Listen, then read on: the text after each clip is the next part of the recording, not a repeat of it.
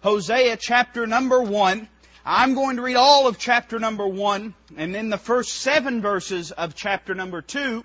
And I want you to pay close attention to the narrative that is given to us. The word of the Lord that came unto Hosea, the son of Beeri, in the days of Uzziah, Jotham, Ahaz, and Hezekiah, kings of Judah. And in the days of Jeroboam, the son of Joash, king of Israel the beginning of the word of the Lord by Hosea. And the Lord said to Hosea, Go, take unto thee a wife of whoredoms and children of whoredoms, for the land hath committed great whoredom, departing from the Lord. So he went and took Gomer, the daughter of Diblaim, which conceived and bare him a son. The Lord said unto him, Call his name Jezreel, for yet a little while, and I will avenge the blood of Jezreel upon the house of Jehu, and will cause to cease the kingdom of the house of Israel. And it shall come to pass at that day that I will break the bow of Israel in the valley of Jezreel. And she conceived again and bare a daughter. And God said unto him, Call her name Lo Ruhamah. For I will no more have mercy upon the house of Israel but I will utterly take them away. But I will have mercy upon the house of Judah and will save them by the Lord their God and will not save them by bow, nor by sword, nor by battle, by horses, nor by horsemen. Now when she had weaned Lo-ruhamah, she conceived and bare a son. Then said God, call his name Lo-ammi. For ye are not my people and I will not be your God. Yet the number of the children of Israel shall be as the sand of the sea, which cannot be measured nor numbered. And it shall come to pass that in the place where it was said unto them, Ye are not my people, there it shall be said unto them, Ye are the sons of the living God. Then said the children of Judah and the children of Israel, then shall the children of Judah and the children of Israel be gathered together and appoint themselves one head. And they shall come up out of the land for great shall be the day of Jezreel. Verse number one of chapter two. Say ye unto your brethren, Ammi, and to your sisters, Ruhamah. Uh, plead with your wife, uh, your mother, plead. For she is not my wife, neither am I her husband. Let her therefore put away her whoredoms out of her sight, and her adulteries from between her breasts. Lest I strip her naked and set her as in the day that she was born, and make her as a wilderness, and set her like a dry land, and slay her with thirst. And I will not have mercy upon her children, for they be the children of whoredoms. For their mother hath played the harlot, she that conceived them hath done shamefully, for she said, I will go after my lovers that give me my bread and my water, my wool and my flax, mine oil and my drink. Therefore, behold, I will hedge up thy way with thorns, and make a wall that she shall not find her paths. And she shall follow after her lovers, but she shall not overtake them. And she shall seek them, but shall not find them. Then shall she say, and I want you to underscore this, I will go and return to my first husband, for then was it better with me than now. I want to read that again. Uh, then shall she say, I will go and return to my first husband, for then was it better with me than now. Would you pray with me this evening? Heavenly Father, I come as your servant, Lord. I don't come as a superstar, but I come as your servant. Lord, I don't come as a great man of politics or a great man of oratory ability. But Father, I do come as your child and as your preacher. And I'd ask, Father, that you would give unction to the preaching tonight, that your Holy Spirit would cause the preached word to be sharp and powerful, effectual in the hearts of your people. Father, we need a touch from you. We need a breath from heaven. We need a drink, Lord. We need your presence. We'd ask, Father, that you would accomplish this and do so in a way that would give only you glory. If there's one amongst us that's lost, Lord, show them their lost state and convict them. And Father, let us all, when we leave this place, Lord, help us to know that we've met with you, we've heard from you, and we've obeyed you. Father, we love and thank you for it. We do ask it in Christ's precious and holy name. Amen. I've given special emphasis to the phrase in verse 7, for then was it better with me than now. I read the entire first chapter and uh, the first seven verses of the second chapter to give you a bit of background and context to the passage that is laid before us. Hosea is a prophet of Jehovah, and he's been commissioned and commanded of God to take a wife of whoredom. The purpose for this was that God was going to uh, show a parallel example of the way that the children of Israel had treated their God. The way that Gomer treated Hosea. And there's much that I won't say about it tonight that I believe deserves saying in other sermons because it's not the thrust of our message. But can I just say that every single prophecy of the Word of God that's supposed to have been fulfilled already has been fulfilled exactly as God said it would. Amen. And this mirrors exactly how the children of Israel were living. But tonight I don't want to look at this in a, a typological or a pictorial way. But I want to take a moment and look at the life of Gomer. And I want to hone in on this phrase that she said, then was it better for me than for now? And I'd like to preach to you a message that I've titled very simply, It Ain't Like It Used to Be. You know, the year 2012 was an interesting year, both for me personally, and I'm sure for many of you personally, but also politically, spiritually, it was a fascinating year. And there's a tendency when it comes time for the new year to throw away the old year and look forward to the new year. Now, I'm not opposed to that. I'm thankful that uh, the calendar rolls over. I'm thankful when we've messed up one day, uh, except the Lord take us home, He gives us another one to serve Him in. I'm, I'm thankful for a clean slate by the blood of Christ.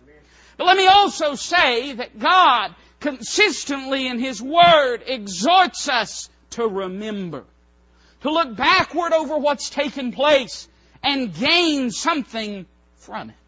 And I'd like to preach with a simple theme tonight, and that is this. I want you to think back to uh, the beginning of January in 2012. And I want you to ask yourself this question. Was it better for me then than it is now? Where have I come in the past year in my walk with Christ, in my commitment to Him? Am I closer than I used to be? Or am I farther away? Gomer takes a few moments and stops and evaluates her situation and says to herself, you know, it used to be better than it is now. When I was at home with my husband, it was better than it is now. When I was true to the love of my life, it was better than it is now. When I was standing alongside the man of God and the prophet, it was better than it is now. And she says there is cause to return. I'd like to give you just a few reasons why I think that for her, it was better then than it is now. And I'd like for you to ask yourself if this might be true of you. I want to say, number one, that one of the reasons that for Gomer, it had been better for her before than it was at this time, was because she was closer to her love. Now, uh, I understand that it was prophesied that she'd be a wife of whoredoms. But every single person in this world has free will decision and though God had foreordained that such would be the providential history of Hosea and Gomer, still Gomer made the choice to leave home, to leave her husband, and to become a wife of whoredoms. And I'd say to you that if you were to ask Gomer today and say, Gomer, what's one of the things that you miss most about the way your life was? She'd probably say, I, I miss waking up with my husband every day. I miss hearing someone say, I love you, that meant it. I miss the look on my child's faces whenever I would come to them in the morning. I miss what it was like to be close to the person I love. You know, the Bible says of the church at Ephesus that they had gone through a similar change. The Bible says of the church at Ephesus that they came to a time when they left their first love. And I'd like to ask you tonight, do you believe that you love Christ as much or more today than you did a year ago? Love is something that because of iniquity waxes cold. The Bible's very clear what the source of our cold love can be, and it's because of sin in our lives. The Bible does not say that the church at Ephesus, that their first love left them, but that they left their first love. And let me say that anytime you take a step away from God, or anytime you find yourself a step further from God, it's a step that you've taken, and not a step that He's taken. I like what the Bible says about Christ, that He went a little further. And you know, Christ is always going a little further. But the sad truth of it is this, He's gone all the way. And it's us who walks away most of the time. And we find of Gomer that she had stepped away and lost the tenderness of this love that she had had. We see in the passage that Hosea goes to his children and says, Children, I want you to go and plead with your mother. Go, the very tenderest emblems of the affections of her mother's heart. Go and plead with her to come home. And Gomer said, No, I'm not interested. You know, the truth of the matter is, some of the stuff that we have in our everyday lives today, when we first got saved, would have convicted us enough to brought us to tears. We've grown calloused and desensitized to sin. We look on the television. There's things on television today uh, that's on primetime television that 50 years ago you would have had to have gone into a dark movie theater to see, and we know that's the truth. There's language today that's used on television that you wouldn't have heard in any place but a bar room or a pool hall. That was the only place you would have heard something like that. But now we've just become used to it. You know what's happened? We've just become desensitized. Because of iniquity, these things have caused our love to wax cold. And we're no longer tender and sensitive to our first love. Let me say that she not only lost the tenderness that she had, but she lost the proximity of him too. Gomer did not just leave home in her heart, but she left home in reality as well. There was a physical distance between her and Hosea. And I wonder this, are you as sensitive to the leading of the Holy Spirit today as you were a year ago? Do you long for the presence of God today like you did a year ago? Do you wake up in the morning wanting nothing more than Him to be with you all day and for Him to walk and talk with you? Or have you just grown accustomed to the distance? Uh, the truth of the matter is, it used to be old saints of God would meet to have church, and they just sit there and pray until God moved. They didn't get up and start at 11 o'clock sharp and end at 12 o'clock dull. They, they, they prayed and sought God's face and waited for God to move. Now, for most of us, sad to say, God's got at the most an hour and a half window to move within, and if He don't, we're going to Shoney's. You know, that's the day that we live in. We find that we're satisfied with that distance. Satisfied to go without God convicting us. Satisfied to go without God speaking to us. Satisfied to spend time away from the Lord. I want to say that she lost the closeness to the love of her life. And as Christians, we ought to be closer today than we were at the beginning of January in 2012. We ought to love God more today than we ever have.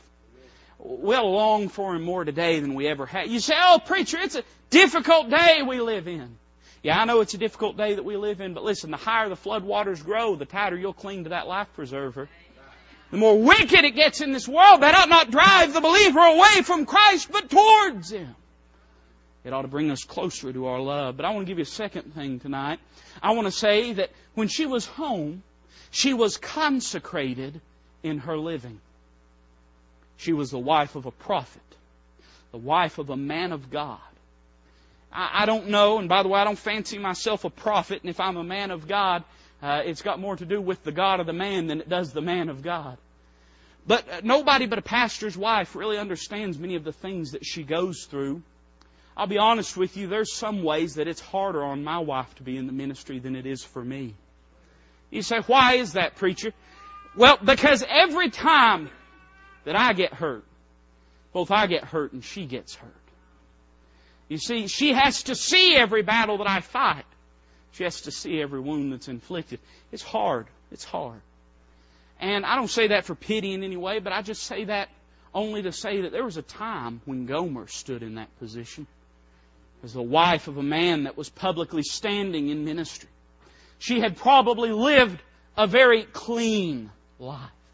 She had probably lived a very consecrated life. Probably there was a time when Gomer wouldn't have been seen in the attire of a harlot, but in modest clothing.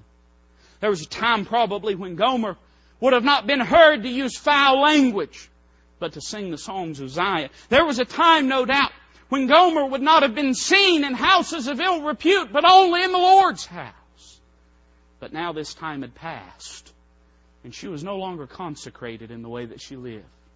I want to make a statement that most of you have heard, but you know, some statements are good to just make over and over again. There are things to, I don't understand how something could have been wrong when 50, 50 years ago, when you all were children, uh, or, uh, you know, young adults, or I don't know how old y'all are, but uh, I don't know why it is that something was wrong 50 years ago and it's right today. That doesn't make sense to me. I don't understand how dress standards were right 50 years ago that are wrong today. I don't understand how modesty was right 50 years ago and it's wrong today. I don't understand how old timey music was right 50 years ago and it's wrong today. I'm not a real bright person. I'll be the first to admit that to you. But we have an unchangeable God. And it just doesn't make a lot of sense to me when I look at this world and I see what's accepted in the house of God today. And when I say to myself, if God was disgusted with it 50 years ago, do we not think He's disgusted with it today? I wonder if you're as consecrated. I wonder if you allow things in your home today that you wouldn't have allowed in your home in January of 2012. I wonder if there's language you use today you wouldn't have used in January of 2012 music you listen to, movies you watch, things that you look upon, you wouldn't have looked upon in January of 2012. Or let's go back a little farther. What about the first time that you were saved? What about when you would consider to be the pinnacle of your Christian walk? What about that time you got up from that altar with tears in your eyes and had sold out and given Jesus Christ everything? Have you lost ground since that day? Are you less consecrated today than you were at that time? I believe Gomer looked at it. You know that sin makes you feel dirty? I, I don't know about you. I, I it's kind of quiet. Maybe y'all don't feel that way. When I do wrong, I feel convicted, and there's a dirty feeling about sin. And you've done something wrong. You know it's wrong, and there's a dirty feeling about sin. And don't you wonder if Gomer thought, boy, it'd be nice to feel clean again.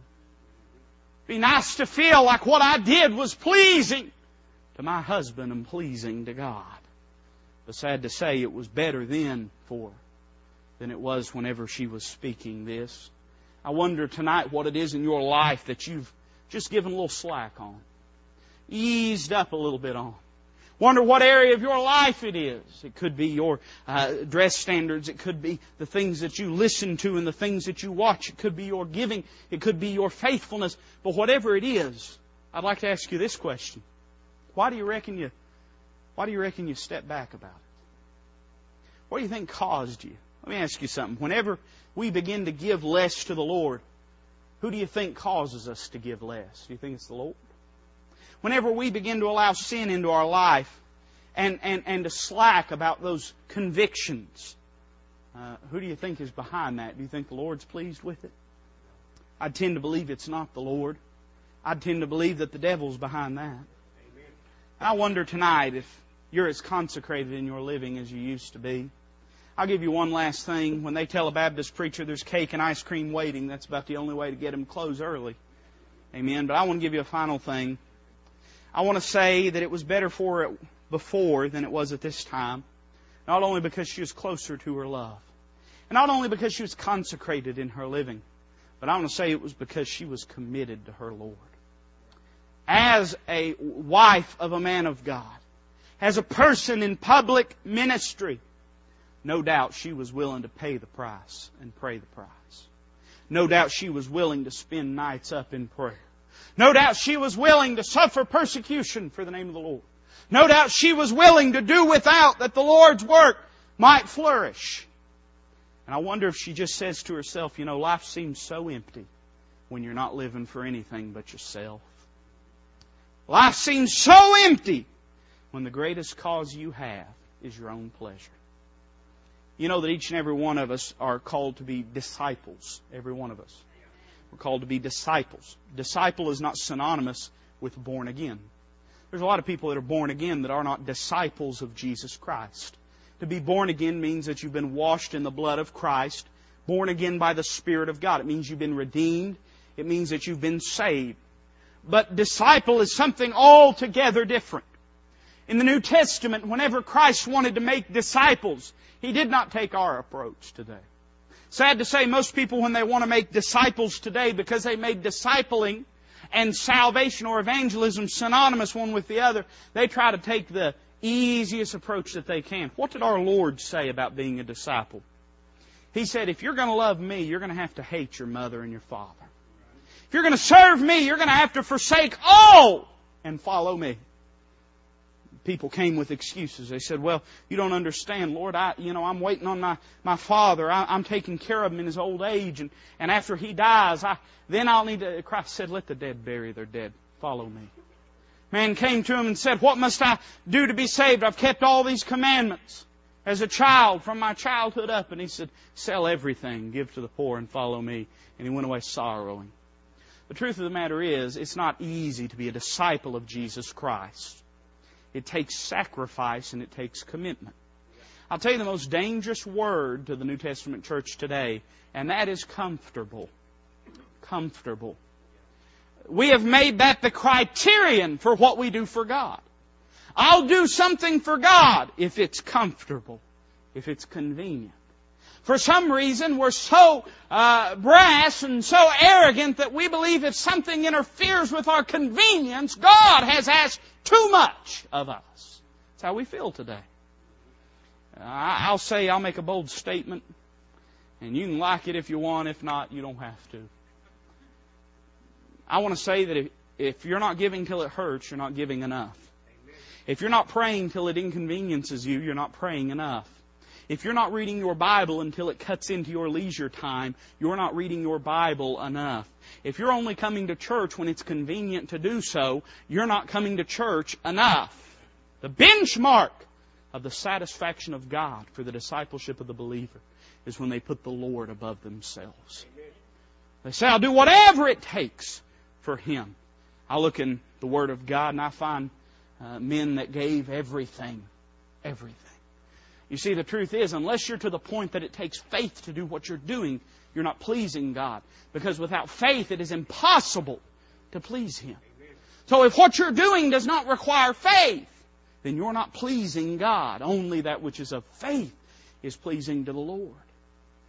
I believe she had slacked in her commitment to God. And probably she could look back on a time when she gave and sacrificed and worked and did more for the cause of God. I wonder today, are you serving God as much today as you did a year ago? Are you more faithful to church today than you were a year ago? Are you giving more? Are you praying more? Are you studying more today than you were a year ago? I'd propose to say to you that for a lot of us, it was better then for us than it is now. We were closer to God then than we are now. Now let's get to the sweet part. You know that calendar rolls over and a new opportunity is given to us. Well, I'm thankful that when I mess up, God will forgive me. I'm thankful that after countless days of unfaithfulness, God lets me kneel at an altar and plead the blood of Christ and gives me another opportunity to serve Him. I was hearing again the passage when Paul is speaking about his calling, and he said he was called not according to his own ability, but according to God. You know, the truth of the matter is, God doesn't use any of us because we're so great. I hate to break that to us. God doesn't use any of us because we're on His A string. God uses us because we're willing. And today, tonight, maybe you look at your life and you'd have to be honest before God. You know, by the way, God knows what you've done before you even tell Him. You might as well be honest with Him. You might look to your Heavenly Father and say, Lord, to be honest with you, I'm not as close to you as I used to be. I'm not as consecrated in my living as I used to be. I'm not as committed to the cause of Christ as I used to be, but I want to be. And I promise you, if you'll meet with the Lord, do you know what He'll do? He'll wash it white as snow. And He'll give you another opportunity to serve Him.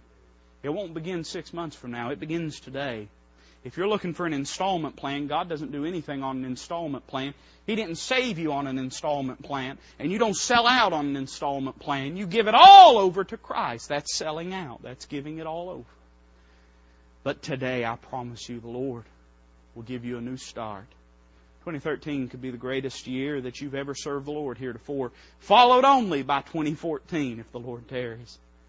But you've got to take that step.